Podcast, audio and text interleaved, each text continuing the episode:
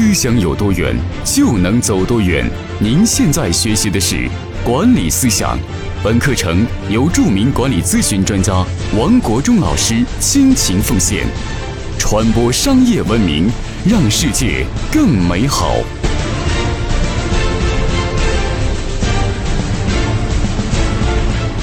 各位伙伴，大家好，欢迎每天打开手机收看我给你分享管理咨询方面知识。今天跟大家分享一期非常重要的内容。作为一个经理人，你如何看待什么是真正的人才？那么作为一个员工，你怎么去衡量自己是不是一个真正优秀的人才？好，那么接下来我一一跟大家分享。那么作为一个职业化的管理者，你怎么去看待人才？第一点就是这个员工是否有强大的自驱力。一个员工如果没有自驱力，这种员工内心上是没有目标的。没目标的人睡不着，有目标的人睡不醒。有目标的人，他的执行力就天生就非常强。比如说，在高考之前，你会发现这些学生非常的勤奋，非常的努力，执行力非常的强。但是，一旦考上大学之后，大学一年级，他的执行力就大幅的下滑。为什么？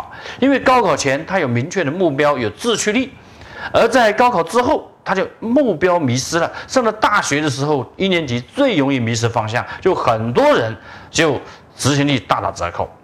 所以，作为领导者，你在衡量一个员工是不是有真正、是不是真正有驱动力的时候，看他是否真正的目标。那么你在选人的时候，就要特别注重这一点。你要问员工，问这个候选人，要测试候选人目标导向。通常家庭背景。比较贫寒，通常正想买房买车，正想结婚，像这类的年轻人呢，他最有目标。那么这样的人最容易接受改变。那么这样的人呢，往往执行力会好，是因为他背后有压力，背后有自己的自驱力。所以呢，作为一个职业化的员工，如果你今天在你自己的本职岗位上没有自驱力，那么。你就别认叫，别说自己是一个优秀的人才。所以呢，大凡优秀的管理者，大凡优秀的领导者，都有这样的特质，就是自我驱动的能力。所以，作为领导的修炼来讲，优秀的人才、优秀领导都应该具备这种特质，就是自我驱动力非常的强。有一本书叫《高效能人士的七项习惯》。这本书发行量非常的高，是美国著名的管理大师史蒂文·科维博士写的。这本书发行量在全球高达几千万册，在美国被誉为仅次于圣经，影响了很多人的这项的这样的一个书籍。这个书讲到了全世界各个领域里面最顶尖的人物，无论是政治领袖，还是体育明星，还是企业家。这些各个领域里边，这些尖端人士，他们都有共同的特质，就是积极主动。那么，积极主动就是有自我强大的驱动力的这样的人才。好，那么这就是你是否是一个真正优秀人才的一个非常重要的特质。如果你今天每项工作都要领导来逼逼逼你，领导来追你，领导检查你，用考核的指标来压你，你才能够有动力，那你都不叫优秀的人才。这就是衡量人才的第一个非常重要的标准，自驱力强。第二个标准就是干得了活、有结果导向的人才。那么你做任何事情，你都要想到今天要完成什么结果。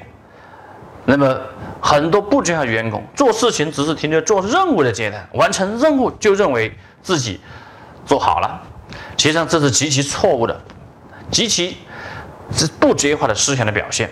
一个人把事情做完，跟把事情做好是完全不一样的的结果的，完全不一样的职场的高度的。那么呢，请你记住，如果你今天只是停留着把事情做完，这等于平庸；你把事情做好呢，才叫优秀；你能够把事情做精呢，你才就是卓越。一个员工从做完到做好再到做精，这是三层境界的跨越。那么，作为一个职业化的员工，请你记住：如果你想未来要成为一名领导，你学习我的领导力修炼的课程，你必须学习要改变。如果学习不改变，就没有成长。那么，这个非常重要的公式，请你记下来：学习加改变就等于成长。学习不改变就没有成长，并非是活到老学到老，人就在成长。没有改变，你学一辈子都等于零。那么今天你要衡量自己是不是个优秀人才的时候，请你记住，做任何事情，不仅是要把事情做完，更是重要的是把它做好。那么最高的境界就把事情做精，要么成为专家，要么成为领袖。你只有这样的对自己有要求，你未来才能够有资格成为别人的领导。请你记住，你在成为领导之前，你要做的任何事情都是如何超越领导的期望。你能够超越领导的期望，你就有潜质成为领导。如果你每一次都停留在做完低于领导的期望，那你永远等于平庸。好，这是第二个非常重要的特质：干了活，结果导向，超越领导的期望。好，接下来跟大家分享第三个。非常重要的特质是什么呢？就是吃得了苦。所谓的吃了苦，就是要勤奋。一个人不勤奋，那上帝也帮不了你。有句话这么说：越勤奋越幸运，而幸运是上帝给那些勤奋的人最好的礼物。所以你今天你过得很安逸，那接下来你就未来明天就过得很被动。所以你今天如果不投入学习，又不给自己。有压力又不愿意改变，那么接下来你在职场中有很可能就碌碌无为了。所以，作为一个职业化的精英，请你记住，在职场中一定要勤奋。勤奋是你成功的不二法宝。无论是马化腾，还是马云，还是王健林，还是柳传志、任正非，在中国这些顶尖的这些企业家都是非常完美、非常勤奋的。只有到企业做到一定的高度的时候，他们才有轻松的下来。实际上，他们还没有进行。还到了一定的高度的时候，也不会说完全的放松，只是说轻松了一些，但是还是每一天都在勤奋的工作。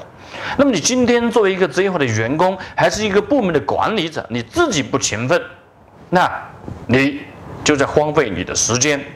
请你记住，不亚于付出任何人的努力，是你成功的不二法宝。所以呢，作为一个优秀的人才，这是你。成为一个更加优秀的顶尖城市的第三个特征，就是吃得了苦，吃了苦。好，那接下来第四个特征就是吃了亏。所谓的吃了亏，就是你必须有胸心胸和格局，在公司里边要有大度。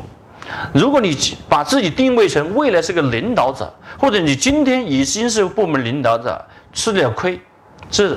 是你的格局，是你胸怀的表现。不要在公司里凡事斤斤计较，稍微一付出了，那接下来就心里呢就怨，非常的怨声载道，经常跟别人攀比。为什么他比我拿得多？为什么他比我升职的快？你要比的就是你比他付出了没有？你比他承受压力了没有？你是否每次接受工作的时候都一手的托起，然后每次都使命必达的完成？如果做不到这一点，你吃不了亏，在职场中，相反，你还喜欢占便宜，那接下来你人生是没有很好的未来了。比如说，有的人在外地继续做出差，出差之后拿了一些一些不该报的发票，这些假的发票，明明不是陪客户吃饭，但是拿了一个发票。给同学吃饭的发票拿到公司来报销，说是陪客户吃饭，实际上这都是叫占便宜的心态，这都是没有格局的心态。君子爱财，取之有道。所以你在公司里边要吃了亏，千万不要去占便宜，不要占便宜，该拿的就拿，是你就是你的。相反呢，如果你每一次都以这样的一个职业化的心态来对待这些工作，你就赢得了格局。所以在职场中，千万不要斤斤计较。斤斤计较，不要生怕吃了亏，要扛得了委屈，受得了受得了压力。有些人在职场中没有成就，遇到的挫折，遇到领导的一些批评，有时候是不合理的批评，很快就心耿耿于怀，很快就郁郁寡欢，很多天都不能够把情绪调整过来，这都是内心不够强大的表现，这都是叫玻璃心。的表现，什么叫玻璃心？就是一敲，轻轻一敲，这个玻璃就碎了，这就是玻璃心，没有内强大的内心，你怎么能够为了成为别人领导者呢？你跟领导这个员工有很大的差别，就是你自己控制情绪的能力，能你比员工更高的胸怀和格局，所以千万不要在这个层面上犯错误。好，那接下来跟大家分享第五点，是不是个真正优秀的人才，还必须。有一个特质就是凝聚得了人。如果你凝聚不了人，在团队里面，你是个孤家寡人，你再好的本事，再大的才华，那么不能获得别人的认同，没有人去支持你，你怎么凭什么来获得员工的员工的认同？你凭什么来领导员工呢？你领导员工，并非是因为权力，而是因为你有强大的影响力。那个影响力让员工那个追随你，那你凭什么让员工追随呢？你必须有凝聚人心的能力。怎么来凝聚人心？请你记住，一个领导者，你建立起你的领导力的根基是修炼。第一个就是修炼你的品格力。品格力的根基有两个非常重要的维度，第一个就是诚信，第二就是利他。一个是诚信的人会让别人感觉到。你可以值得信赖，你是个信守承诺的人，说到做到的人，你是不会玩虚的人，是个真诚的人。那么接下来你还要做个利他的人，这个利他就非常重要。你不要处处斤斤计较，处处都是利己主义，处处都是想到自己的利益。相反呢，你要想到利他共赢。那么有这样的一个心态，有这样的这一块理念，你就会左右逢源，你就可以处处遇到贵人。那么这样，你的团队人心就会凝聚在一块儿。所以，你是不是个优秀的领导者，就看你能否凝聚人心。这是第五个方面。好，那接下来跟大家分享第六个方面，就是要心存感恩。一个人是白眼狼，那么公司对你再怎么栽培，对你再怎么好，领导再怎么培养你，你心里没有感恩，那么这就是叫白眼狼。没有感恩之心的人到哪里？你就不会受欢迎。那么，作为一个职业化的员工，请你记住，感恩就是一种美德。当你获得了荣誉、获得了奖励的时候，你首先就应该感谢公司给你提供的平台，感谢领导的栽培，感谢同事对你的支持。这就是一种谦卑。没想到，但是很多些不重要的员工获得的业绩，获得的荣誉，拿了个大的订单。都认为是自己应得的，都认为自己自自己一个人一个人的努力达到的，这都是自私的表现，这都是没有感恩之心的表现，这都是牺牲格局。相反呢，这样的做法呢，会让很多的员工不会认同你。请记住，在职场中，你要快速建立起你个人品牌的最好的方式就是。就是利他共赢，常怀感恩之心。大家知道俞敏洪，他创立新东方，后来很多些贵人愿意帮助他。为什么？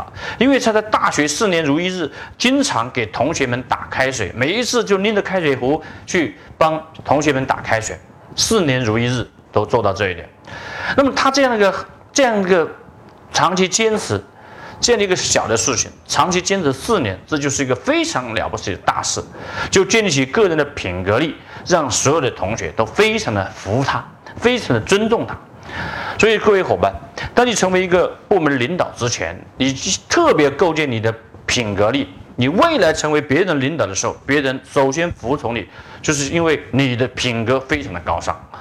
好，那么接下来跟大家分享的是第七个方面是要。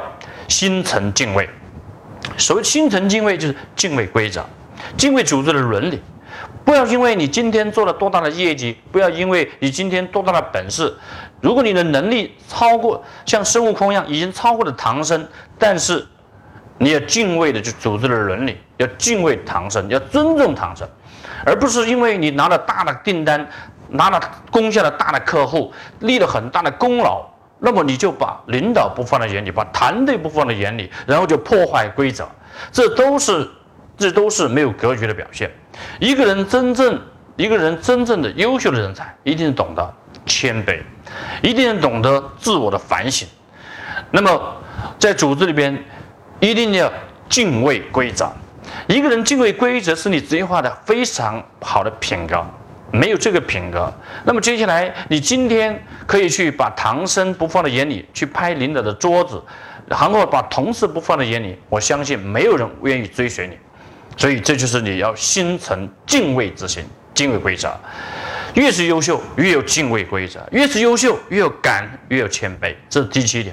第八，是不是个优秀人才？你自己是不是优秀领导？请你记住，第八个重要的维度就是是否主动的学习。如果人不主动的学习，你会发现在移动互联网知识爆炸的时代，你很快就跟不上社会的发展的步伐。这个世界属于那种有学习力强的人，如果没有学习力，就难以与时俱进。衡量一家公司的核心竞争能力，柳传志是这么讲的：就看这家公司持续的学习能力以及组织的执行力是否足够。如果没有，那么接下来你就会很麻烦，你公司的组织竞争力、竞争能力就下降。那么对于比如说像联想，联想它同样做手机，它做不过华为。为什么华为它能够异军突起？华为同样它是用移动互联网思维做饥渴营销，做到了高端的手机，做到了品牌，做到了技术，它有强大的组织学习力和创新能力。相反，联想它本身定义公司的核心竞争能力定义在组织的学习力和创业能力之上，但是却恰恰相反，他就输在输在这个地方，就是没有跟上移动互联网的时代。他在经营手机的思维不像华为一样，华为一样经营的就是粉丝花粉，经营的就是饥渴营销，饥渴的是经营的是互联网的互联互联网的文化。所以联想输在学习力不够，输在组织执行力转型不够。所以呢，作为一个优秀的员工还是优秀领导者，你要衡量自己是否真正的优秀，看你是否真正与时俱进的学习能力。